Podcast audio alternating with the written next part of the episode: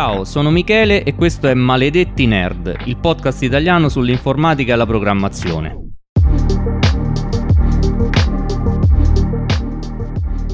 Oh, oggi continuiamo ad esplorare i meandri dei sistemi operativi e parliamo di multitasking, multiprocessing. Intanto cos'è il multitasking? Sarebbe eseguire più processi in parallelo ma in maniera alternata, che vuol dire che procedono tutti quanti, ma ovviamente in ogni preciso istante c'è un solo task che eh, sta venendo eseguito.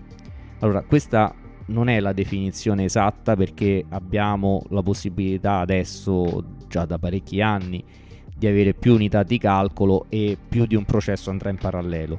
Però per semplificare gli esempi prendiamo il caso base in cui c'è un solo core di esecuzione e quindi eh, i task si alternano su questo core. Va bene, tanto non cambia molto perché i concetti sono quelli, poi se hai due core avrai la stessa cosa ma applicata a due core, a tre core, a 200.000 core. Esempi di multitasking li vediamo ovviamente tutti i giorni col computer, basta aprire due programmi contemporaneamente ma anche dispositivi più semplici, anche una lavatrice probabilmente deve fare più task in parallelo. Ci sono vari modi di gestirlo, però se avesse un sistema operativo real time potrebbe averlo perché ormai anche i microprocessori più piccoli sono in grado di eseguire un piccolissimo kernel. Si parla quindi di multitasking. Ecco, ho parlato di kernel appunto perché il kernel, che sarebbe il nucleo del sistema operativo, è quello che gestisce il multitasking, in particolare il process scheduler, ovvero il pianificatore dei processi. Qual è il compito di questo pianificatore dei processi? Diciamo che abbiamo una lista di processi da eseguire, che ovviamente varia in maniera abbastanza dinamica, però abbiamo questa coda di processi da eseguire e lui si occupa di dare un po' di tempo a tutti i processi, quindi eseguirli in maniera alternata. Come lo fa? Ci sono varie strategie e oggi ne vediamo tre. Però indipendentemente dalla strategia diciamo che si usa per sceglierli, i processi da eseguire e quando cambiare, ci sono delle parti comuni, quindi il come viene come si passa da un processo all'altro, ok? E cosa succede quindi quando si switcha da un task all'altro? Quello che succede è che c'è un task che deve venire sospeso, quello che è al momento attivo, e un altro tra quelli sospesi che è stato selezionato per, per essere attivato e io devo passare dall'uno all'altro.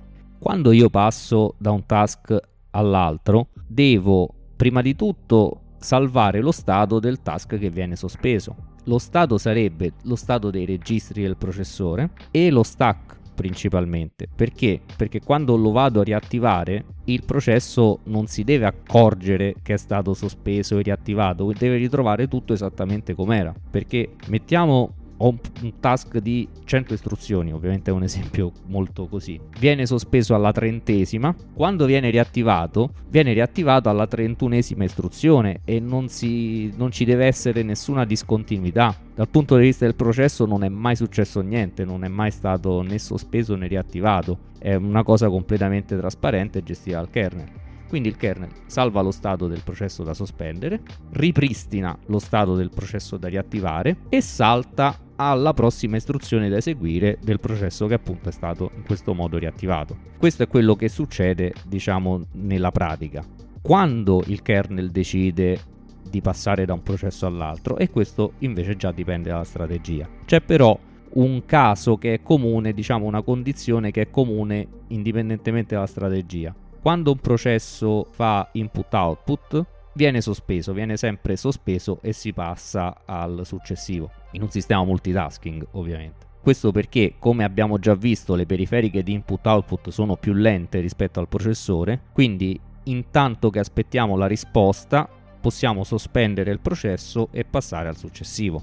Al di fuori di questo caso, eh, diciamo comune, ci sono anche altri modi di passare da un processo all'altro. La strategia più semplice è quella di avere multitasking cooperativo. Cooperativo vuol dire che sono i task stessi a decidere di passare il controllo al task successivo. Ovviamente non sanno quale sarà il task successivo, loro devono fare un'operazione che si chiama yield, che sarebbe informare il sistema operativo, il kernel quindi, che io per adesso mi posso fermare, passa al successivo. Poi sarà il kernel a selezionare qual è il prossimo processo da eseguire, oppure se non ce ne sono altri in coda, ridarà il controllo direttamente al task. Come potete immaginare, eh, questa strategia, seppure è molto semplice, ha meno overhead rispetto ad altre strategie, è però limitante in quanto prevede che tutti i task coinvolti collaborino appunto è cooperativo. Un qualsiasi bug eh, o svista, diciamo, a livello architetturale farà in modo che ci saranno dei task che non verranno mai eseguiti oppure un, un task singolo che monopolizza tutto il sistema. Una strategia del genere non va bene per un uh, computer ad esempio, ma può andare bene in un sistema embedded perché comunque tutti i task fanno parte dello stesso programma. È un sistema diciamo chiuso dove si conoscono bene a priori tutte le componenti e quindi questo ci può dare al contrario una buona flessibilità per decidere dove voler sospendere. Questa strategia può anche semplificare il context switching, ovvero il passaggio da un processo all'altro perché comunque è abbastanza esplicito il passaggio, quindi alcune operazioni possono essere semplificate. Ecco, per evitare questi problemi si può usare una strategia in cui il kernel passa da un task all'altro in maniera forzosa. Si dice multitasking preemptive. Di strategie di multitasking preemptive adesso ne vediamo appunto due. Però prima di vedere la differenza tra queste due sottostrategie, diciamo, dobbiamo introdurre il concetto che il kernel in questo caso ha un cosiddetto tick.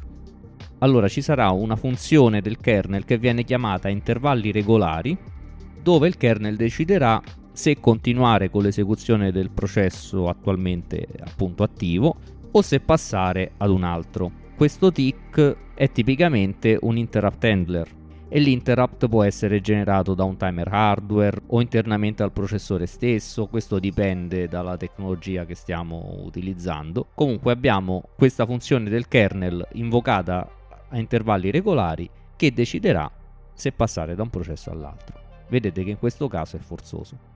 Ovviamente anche in un sistema preemptive un task può chiedere di essere sospeso tipicamente per un periodo di tempo predefinito in maniera esplicita, ad esempio facendo sleep.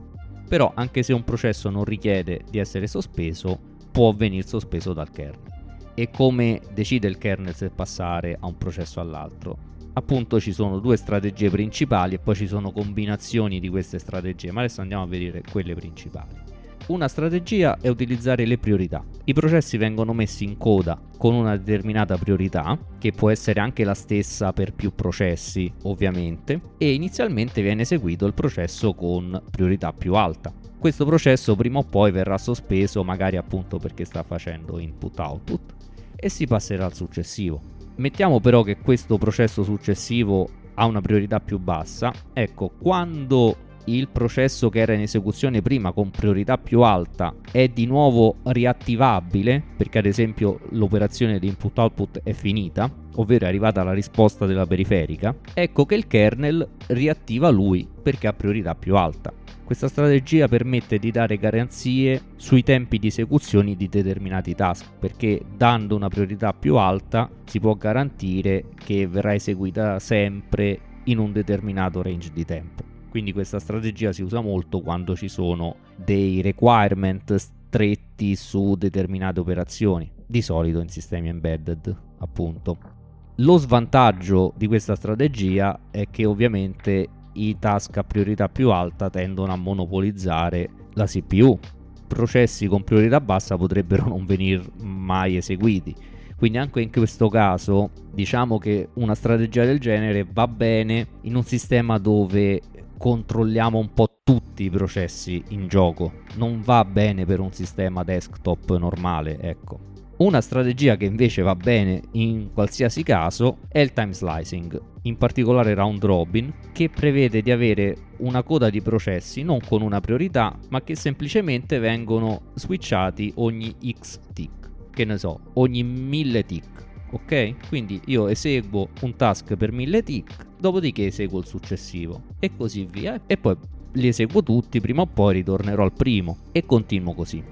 Ovviamente se ci sono dei task in attesa di input output e così via vengono saltati, saltano il giro, però di base è questo. Oh, se parliamo di multitasking eh, dobbiamo ricordare che c'è sempre il problema delle risorse condivise. Se i task sono completamente indipendenti ovviamente non c'è problema, ma è possibile che accedono alle stesse locazioni di memoria, magari perché un task produce dei risultati e un altro task li legge per visualizzarli o elaborarli ulteriormente, oppure accedono alla stessa periferica.